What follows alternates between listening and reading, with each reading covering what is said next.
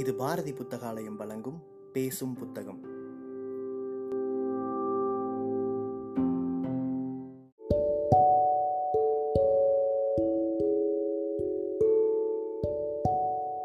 Book day இணையதளத்தின் மூலமாக முன்னெடுக்கப்படும் வாசகர்களுக்கான வாசிப்பு போட்டியில் தேர்வான சிறுகதையை கேட்க இருக்கிறீர்கள். ஜெயகாந்தனின் சுமை தாங்கி. வாசிப்பவர் ச. ரவிக்குமார். காலனின் தூதுவன் போல் ஒரு போலீஸ்காரன் அந்த காலனிக்குள் வந்து ஒவ்வொரு வீடாக கேட்டான். கேட்டான் கேட்டானா? அவன் தன் நெஞ்சும் உடலும் பதைபதைக்க ஒவ்வொரு வீட்டின் முன்பும் நின்று, அம்மா, உங்க வீட்டில ஏதாவது குழந்தை, ஆம்பளை குழந்தை, பத்து வயசு இருக்கும், காக்கி நிசாரும் வெள்ளைச்சட்டையும் போட்டுக்கிட்டு உண்டுங்களா என்று திணறினான் போலீஸ்காரன். வீட்டுக் கொடியில் துணி உலர்த்தி கொண்டிருந்த அந்த அம்மாளை பார்க்கும்போது அவன் கண்கள் கலங்கின. அவள் போலீஸ்காரனை பார்த்து, ஏன் இருக்கான், என்ன விஷயம்? ஏலே ஐயா, இங்கே வா என்றதும் உள்ளிருந்து ஒரு பையன் ஓடி வந்து போலீஸ்காரனின் தலையை கண்டதும், நான் வரமாட்டேன் என்று பயந்து உள்ளே ஒளிந்து கொண்டான். எதுக்கிட்ட ஐயா பயப்படுற, ஒன்னும் பண்ண மாட்டாரு, வா என்று பையனை அழைத்தாள் தாயார். போலீஸ்காரன் பெருமூச்சு விட்டான். கூப்பிடாதீங்கம்மா, இருக்கட்டும், தோ அங்கே ஓவர் பிரிட்ஜு கிட்ட லாரியில சிக்கி ஒரு பையன் போயிட்டாம்மா, அப்படியே மண்டே செதறி போச்சுமா என்று சொல்ல முடியாமல் சற்று நேரத்துக்கு முன் தன் பாபம் செய்த விழிகளால் கண்டதை எண்ணும் போதே போலீஸ்காரனின் உடம்பு சிலிர்த்தது. ஐயோ தெய்வமே, அப்புறம் என்னாச்சு? புள்ளை உசுருக்கு என்று அவள் கேட்டு முடிக்க முன் மற்றொரு பெருமூச்சையே பதிலாக சொல்லிவிட்டு நகர்ந்தான் போலீஸ்காரன். அங்கிருந்து போகும்போது, இந்த காலனியில இருக்கிற புள்ளைதான்னு சொன்னாங்க, பிள்ளைங்களை ஜாக்கிரதையா பார்த்துக்குங்கம்மா என்று சொல்லிவிட்டு அடுத்த வீட்டின் முன் நின்று பெரிய சோகத்தை எதிர்நோக்கி தவிக்கும் தனது நெஞ்சை இறுக்கி பிடித்து கொண்டே, அம்மா, உங்க வீட்ல ஏதாவது குழந்தை என்று ஆரம்பித்தான் போலீஸ்காரன். எங்க வீட்ல குழந்தையே கிடையாதே என்றாள் வீட்டுக்குள்ளிருந்து வந்தவள். அம்மா, நீ புண்ணியவதி என்று அந்த பெறாதவளை எண்ணி மனத்துள் பெருமைப்பட்டவாறே பெற்று வளர்த்து இன்று தெருவிலே இரத்தமும் சதையுமாய் தன் செல்வத்தை சூறையிட்டுவிட்ட குழந்தைக்குரிய பாவியை தேடிச் சென்றான் போலீஸ்காரன். ஒவ்வொரு வீட்டின் முன் நிற்கும் போதும் அது அந்த வீடாய் இருக்கக்கூடாதே என்று அவன் மனம் பிரார்த்தித்தது. ஒவ்வொரு பெண்ணை பார்க்கும்போதும், ஐயோ, இவள் அந்த தாயாயிருக்க வேண்டாமே என்று அவன் இதயம் கெஞ்சியது. எப்படியிருந்த போதிலும் இந்த காலனிக்குள் ஏதோ ஒரு வீட்டில் யாரோ ஒரு தாயின் இதயத்தில் அந்த டைம்பாம் நேரம் வந்ததும் வெடித்துச் செதறத்தான் போகிறது என்ற நினைப்பு வந்ததும் போலீஸ்காரன் தயங்கி நின்று திரும்பி போய்விடலாமா என்று யோசித்தான். அந்த சோகத்தை தன்னால் தாங்க இயலாது என்ற நினைப்பிலேயே அந்த காட்சி அவன் மனத்தில் உருவாகி உடம்பும் முகமும் வேர்த்து நாக்கு உலர்ந்தது. ஒரு வீட்டின் திண்ணை மேல் உஸ் என்று ஆசுவாச பெருமூச்சுடன் உட்கார்ந்து தொப்பியை கழற்றி கர்ச்சீப்பால் முகத்தையும் கழுத்தையும் துடைத்துக் கொண்டான். திரும்பி போய்விட்டால் என்ன என்று மனசு மீண்டும் உறுதியற்று குழம்பியது. நான் போய்விட்டால் அதனால் அந்த குழந்தைக்கு ஒரு தாய் இல்லாமல் போய்விடுவாளா? ஐயோ, அது தாயில்லா குழந்தையா இருக்கக்கூடாதா? ஒருத்தி பத்து மாசம் சுமந்து பெத்த குழந்தையை இப்படி கேள்வி முறையில்லாமல் எடுத்துக்க கடவுளுக்குத்தான் என்ன நியாயம்? சீச்சி, கடவுள்தான் உயிருங்களை உண்டாக்குறார். இந்த யமன்தான். யமனை உண்டாக்கினது யாரு? அவன் இப்படி அக்குறும்பு பண்ண இந்த கடவுள் எப்படி சம்மதிக்கிறாரு? அந்த கடவுளே பத்து மாசம் சுமந்து பெத்திருந்தா தெரியும் எப்படித்தான் தாங்க போவதோ அந்த பெத்த வயிறு. மனுஷன் சாகிறது பெரிய சோகமில்ல, அதை பார்த்து மற்றவங்க துடிக்கிற கோலம் இருக்கே. அட கடவுளே, ஊரிலேதான் ஒவ்வொருத்தையும் ஒன்னுக்கு பத்து பெத்து வச்சிருக்காளே, ஒன்னு போனாதான் என்ன? ஐயோ, அப்படியும் நினைக்க முடியுமா? முடியாது முடியாது. பெறாத என்னாலேயே, பிள்ளை பாசம்னா என்னான்னு தெரியாத என்னாலேயே, யாருதோ போச்சு நமக்கென்னான்னு இருக்க முடியாத மனுஷ மனசுக்கு தன்னோடதே போச்சுன்னா, நேரமும் காலமும் வந்து கெடப்பா கிடந்து போனாலும் பரவாயில்ல, இப்படி திடீர் கொள்ளையில அள்ளி கொடுக்க பெத்த மனசு தாங்குமா? ஐயோன்னு ஒரே அலறல்ல அவ உசிரே போயிடுமே. அட தெய்வமே, சாவுன்னு ஒன்று இருக்கும்போது பாசம்னு உன்னையும் ஏண்டாப்பா உண்டாக்கின? கொஞ்ச நாளைக்கு முன்னே சிட்டுக்குருவி மாதிரி ஒரே சந்தோஷமா பறந்து திரிஞ்சு ஓடிக்கிட்டு இருந்தானே, கையிலே ஐஸ்கிரீம் குச்சியை பிடிச்சிக்கிட்டு ஓடியாந்தான். நான் தான் பாவி பார்த்துக்கிட்டு நிக்கிறேனே, அது நடக்க போகுதுன்னு தெரியுது. விதிதான் என் கையை காலை வாயை எல்லாம் கட்டி கண்ணை மட்டும் திறக்க வச்சு எவ்வளவு கோரமான விளையாட்டை நடத்தி காட்டிடுச்சே. பையன் கத்தினானா? ம், அதுக்குள்ளே வந்துடுச்சே சாவு. போற உசுறு ஐஸ்கிரீமுக்காக இல்ல, தவியா தவிச்சிருக்கோம். சாவுல இருக்கிற கோரமே அதுதான். திடீர்னு வந்து சாதாரண அல்ப ஆசையை பெரிசாக்கி ஏமாத்திடும். இன்னும் இவ்வளவு நாழிதான்னு முன்னெச்சரிக்கை கொடுத்து வந்துச்சுன்னா மனுஷன் சந்தோஷமா செத்திடுவானே, அது பொறுக்குமா அந்த கொலைகார தெய்வத்துக்கு? சாவும்போது எல்லா உசுரங்களுக்கும் ஒரு ஏமாத்தம்தான் மிஞ்சி நிற்கும் போல இருக்கு. ஆமா, இருக்கும்போது எவ்வளவு அனுபவிச்சாலும் சாகும்போது கிடைக்கப் போறது ஒரு ஏமாத்தம்தான். ஐயோ, என்ன வாழ்க்கை! அந்த மாதிரிதான் அன்னிக்கு ஒரு நாள் ஸ்டேஷன்ல ஒரு சிட்டுக்குருவி கீச் கீச்சுன்னு கத்திக்கிட்டு பொட்டையோட ஒரே சேட்டை பண்ணிக்கிட்டு திரியறப்பெல்லாம் இன்ஸ்பெக்டர் ஐயா கூட வேடிக்கை பார்த்துக்கிட்டு இருப்பாரு. பொட்டை மேல ஆண்குருவி திடீர்னு எங்கிருந்தோ விசுக்குன்னு பறந்து வந்து தாவி ஏறினப்போ அந்த கழுதை காச்சு மூச்சுன்னு கத்திக்கிட்டு எதிர் சுவத்தில் இருந்த ஒரு பொந்திலே போய் உட்கார்ந்துக்கிட்டு கிரீச் கிரீச்சுன்னு ஏக்கம் காட்டிச்சு. அந்த ஆணுக்கு ஏமாந்த வெறியில படபடன்னு நெஞ்சு அடிச்சுக்குது. உடம்பை சிலுப்பிக்கிட்டு ஒரு நிமிஷம் பொட்டையை முறைச்சி பார்த்தது.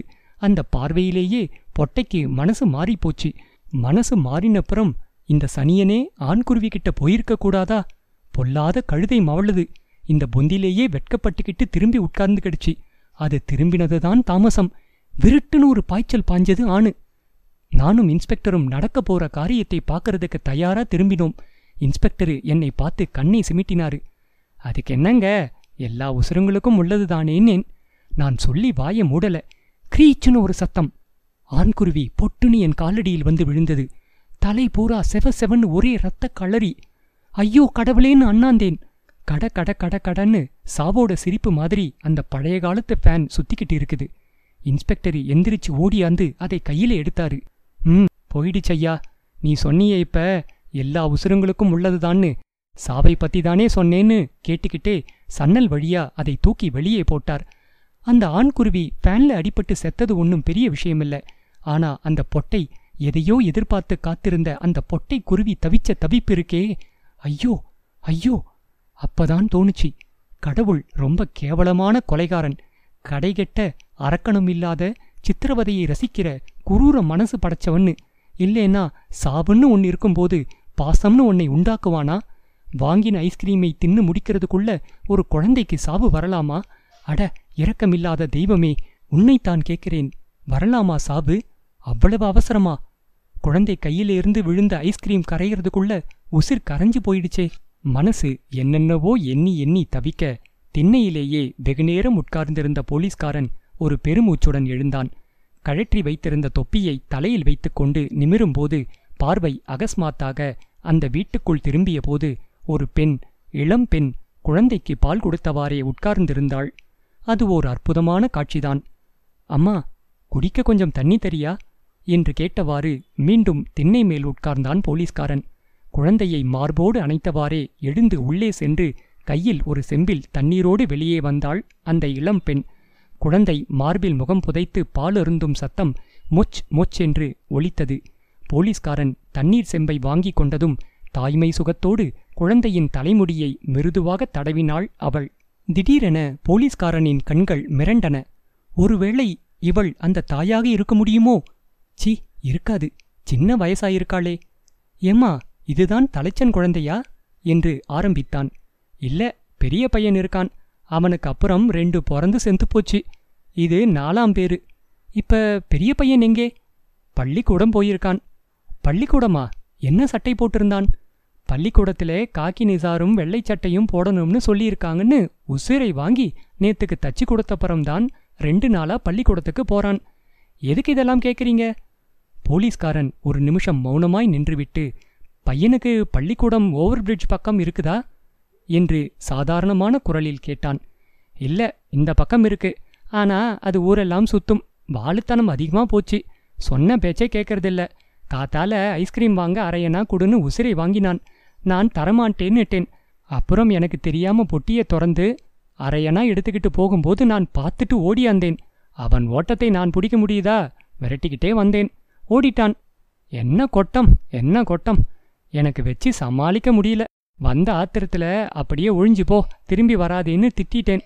போலீஸ்காரன் இடைமறித்து, ஐயோ அப்படி நீ சொல்லியிருக்க கூடாதுமா, கூடாது என்று தலையை குனிந்து கண்ணீரை மறைத்து கொண்டான். பிறகு சற்றே மௌனத்துக்குப் பின் ஒரு செருமலுடன், எனக்கென்ன, என் கடமையை செய்கிறேன் என்ற தீர்மானத்தோடு தலையை நிமிர்த்தி கலங்குகின்ற கண்களை இறுக மூடிக்கொண்டு இமை விளிம்பில் கண்ணீர் கசிய சிலைபோல் ஓர் வினாடி நின்றான். அவன் இதயமே இறுகி துருவேறிய உணர்ச்சி கரகரப்புடன் உதட்டிலிருந்து வார்த்தைகள் வெளிவந்தன. ஓவர் பிரிட்ஜு கிட்ட லாரியில அடிபட்டு ஒரு பையன் செத்து கிடக்கான். போ போயி உன் பிள்ளைதானான்னு. ஐயோ ராசா என்ற அலறலில் அந்த வீடே அந்த காலனியே அதிர்ந்தது. அந்த அதிர்ச்சியில் போலீஸ்காரன் செயலற்று திண்ணையின் மீது சோர்ந்து விழுந்தான். பாலருந்தும் குழந்தையை மார்புற இறுக தழுவிக்கொண்டு வெறி கொண்டவள் போல் அந்த தாயார் வீதியில் ஓடிக்கொண்டிருக்கிறாள். இன்னும் ஒரு தெருவு தாண்டி போகணுமே என்ற பதைபதைப்புடன் கைக்குழந்தையை இடுப்பில் இடுக்கிக் கொண்டு மேல் துகில் விலகி ஒற்றை முளை வெளித்தெரிய தன் உணர்வு இழந்து தாய்மை உணர்வின் வெறி கொண்டு பாய்ந்து பாய்ந்து ஓடி வருகிறாள் அவள். விபத்து நடந்த இடத்தை வேடிக்கை பார்த்துவிட்டு எதிரில் வரும் கூட்டம் தாய்மையின் சொரூபமாக இவள் வருவதைக் கண்டு திரும்பி இவளை பின்தொடர்ந்து செல்கிறது. கும்பலுக்கு எல்லாமே ஒரு வேடிக்கைதான். என்னாச்சே? செய்தித்தாள் விவகாரம் போல் ஒருவர் கேட்ட கேள்விக்கு மேம்போக்காய் ஒருவர் பதில் சொல்கிறார். ஒரு பையன் லாரியில மாட்டிக்கிட்டான். அப்புறம் அப்புறம் என்ன, ஹே ஹே க்ளோஸ் என்று ஒரு ஹிஸ்டீரியா சிரிப்புடன் கைவிரிக்கிறான் ஒருவன். லாரிக்காரனுங்களுக்கு கண்ணு மண்ணு தெரியுதா? அவனுங்களை வச்சு மேலே ஏத்தனும் லாரியை என்கிறார் ஒரு மனுநீதி சோழன் பரம்பரை. அவர்களுக்கு ஆத்திரப்படுவதே ஒரு சுவாரஸ்யம். வீதியின் மறுகோடியில் அந்த போலீஸ்காரன் ஓடி வருகிறான். திருடனை துரத்தி பிடிக்கும் திறன் உள்ளவன்தான். பாசத்தின் வேகத்தை தொடர முடியாமல் பின்தங்கிவிட்டான். இடுப்பு பிள்ளையுடன் ஓடோடி வந்து கடைசி தெருவையும் தாண்டி விபத்து நடந்த தெருவுக்குள் நுழைந்தபோது கூட்டத்தின் நடுவே இருந்து ஒருத்தி தரையில் விழுந்து புரண்ட கோலத்துடன் இரு கைகளையும் வானத்தை நோக்கி உயர்த்தி, அட கடவுளே உனக்கு கண்ணில்லையா என்று கதறி அழுவதைக் கண்டதும் இந்த தாய் நின்றாள். கண்களில் தாரை தாரையாய் கண்ணீர் வழிய இவள் சிரித்தாள். அது நம்ம ராசா இல்லேடி, நம்ம ராசா இல்லை என்று கைக்குழந்தையை முகத்தோடு அணைத்து கொண்டு சிரித்தாள். இருதயம் மட்டும் இன்னும் தேம்பி தேம்பி விம்மிக் கொண்டிருந்தது. இப்பொழுதுதான் தாய்மை உணர்வின் வெறி அடங்கி தன் உணர்வு கொண்டாள். மார்பு துணியை இழுத்து விட்டு கொண்டாள். அருகில் வந்து நின்ற போலீஸ்காரனிடம், ஐயா அது என் பையன் இல்லை, வேற யாரோ ஐயா, அது என் பையன் இல்லை என்று கண்களை மூடி தெய்வத்தை நினைத்து கரம் கூப்பினாள். சீ, இவ்வளவுதானா? தாய்ப்பாசங்கிறது இவ்வளவு அல்பமா? ஒரு சின்ன வட்டத்துக்குள்ள முடங்கி போறதுதானா என்று முகம் சுளித்த போலீஸ்காரன் விபத்து நடந்த இடத்தை நோக்கி நடந்தான். கும்பலின் நடுவே விழுந்து கதறிக்கொண்டிருப்பவளை பார்த்ததும் போலீஸ்காரன் திடுக்கிட்டான். அங்கே அவன் மனைவி. மார்க்கெட்டுக்கு போய்விட்டு வரும் வழியில் இந்த கோரத்தை பார்த்துவிட்டாளோ? அதோ காய்கறி பை கீழே விழுந்து சிதறி கிடக்கிறதே. அடி பாவி, உனக்கேண்டி தலையெழுத்து என்று முனையினாலும் போலீஸ்காரனால் பொங்கி வரும் அழுகையை அடக்க முடியாமல் குழந்தை மாதிரி விம்மி விம்மி அழுதான். தங்கம், இதெல்லாம் என்னாடி என்று அவளை தூக்கப் போனான். புருஷனை பார்த்ததும் அவள் குமுறி குமுறி அழுதாள். ஐயோ, பார்த்தீங்களா இந்த அநியாயத்தை? இதை கேட்க ஒரு போலீஸ் இல்லையா? ஒரு சட்டம் இல்லையா? இருபது வருஷமா நாம எவ்வளவு தவமா இருந்து வரமா வரங்கேட்டும் கொடுக்காத அந்த கண்ணவிஞ்ச தெய்வம் இப்படி அநியாயமா ஒரு வைர புதையில வாரி இறைச்சிருக்கே என்று கதறினாள். தங்கம், அவங்க அவங்க விதிக்கு நாம் அழுதா போருமா? எந்திரி, பைத்திய மாதிரி புலம்புறியே, வீட்டுக்கு போகலாம் வா என்று மனைவியின் கையை பிடித்து தூக்கினான் போலீஸ்காரன். அவள் அவனை திமிரிக்கொண்டு விலகி நின்றாள். அழுத கண்கள் அவன் முகத்தை வெறிக்க, இது என் குழந்தை, ஆமா இது என் குழந்தைதான் என்று பிதற்றினாள். போலீஸ்காரனின் கண்கள் இறந்தது தன் குழந்தையல்ல என்று தன்னைத்தானே ஏமாற்றிக்கொண்டு அதோ வேடிக்கை பார்க்கும் உணர்ச்சியில் வருகிறாளே அந்த பரிதாபகரமான தாயை வெறித்தன. ஐயோ பாவம் அவள். அடுத்து அங்கே நிகழப்போகும் ஒரு கொடிய சோகத்தை காண விரும்பாமல் தன் மனைவிக்கும் அதை காட்ட விரும்பாமல் அவளை வீட்டுக்கு அழைத்து போக அவன் கரத்தை பற்றி தூக்கினான். அவள் அவனோடு புலம்பி புலம்பி அழுதவாறு தளர்ந்து நடந்தாள். கும்பல் இரண்டாக பிரிந்து இந்த போலீஸ்கார தம்பதிகளின் சோக நாடகத்தை வேடிக்கை பார்த்தவாறு அவர்களின் பின்னே வந்தது.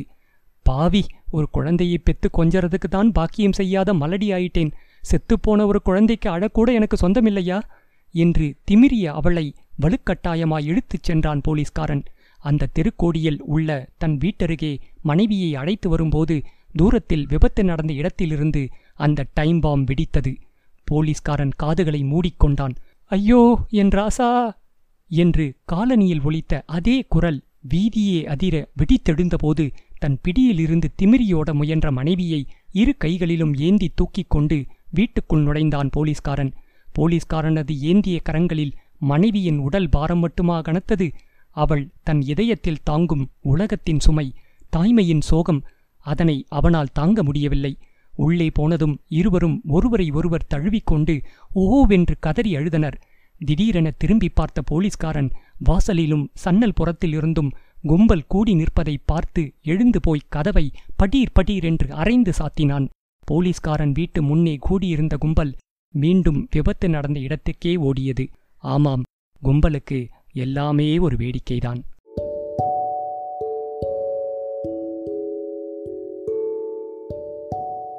சிறுகதையை கேட்ட வாசகர்கள் தங்களுடைய கருத்துக்களை மறக்காமல் அனுப்பி வைங்க. புக்டே இணையதளம் மூலமாகவோ அல்லது நாங்கள் கொடுத்துருக்கிற வாட்ஸ்அப் எண் மூலமாகவோ அல்லது எங்களுடைய சமூக வலைத்தள பக்கங்களின் மூலமாகவோ உங்கள் கருத்துக்களை மறக்காமல் தெரிவிங்க. கருத்துக்களின் அடிப்படையில் தேர்வாகும் சிறந்த வாசிப்புக்கு பரிசளிக்கப்படும்.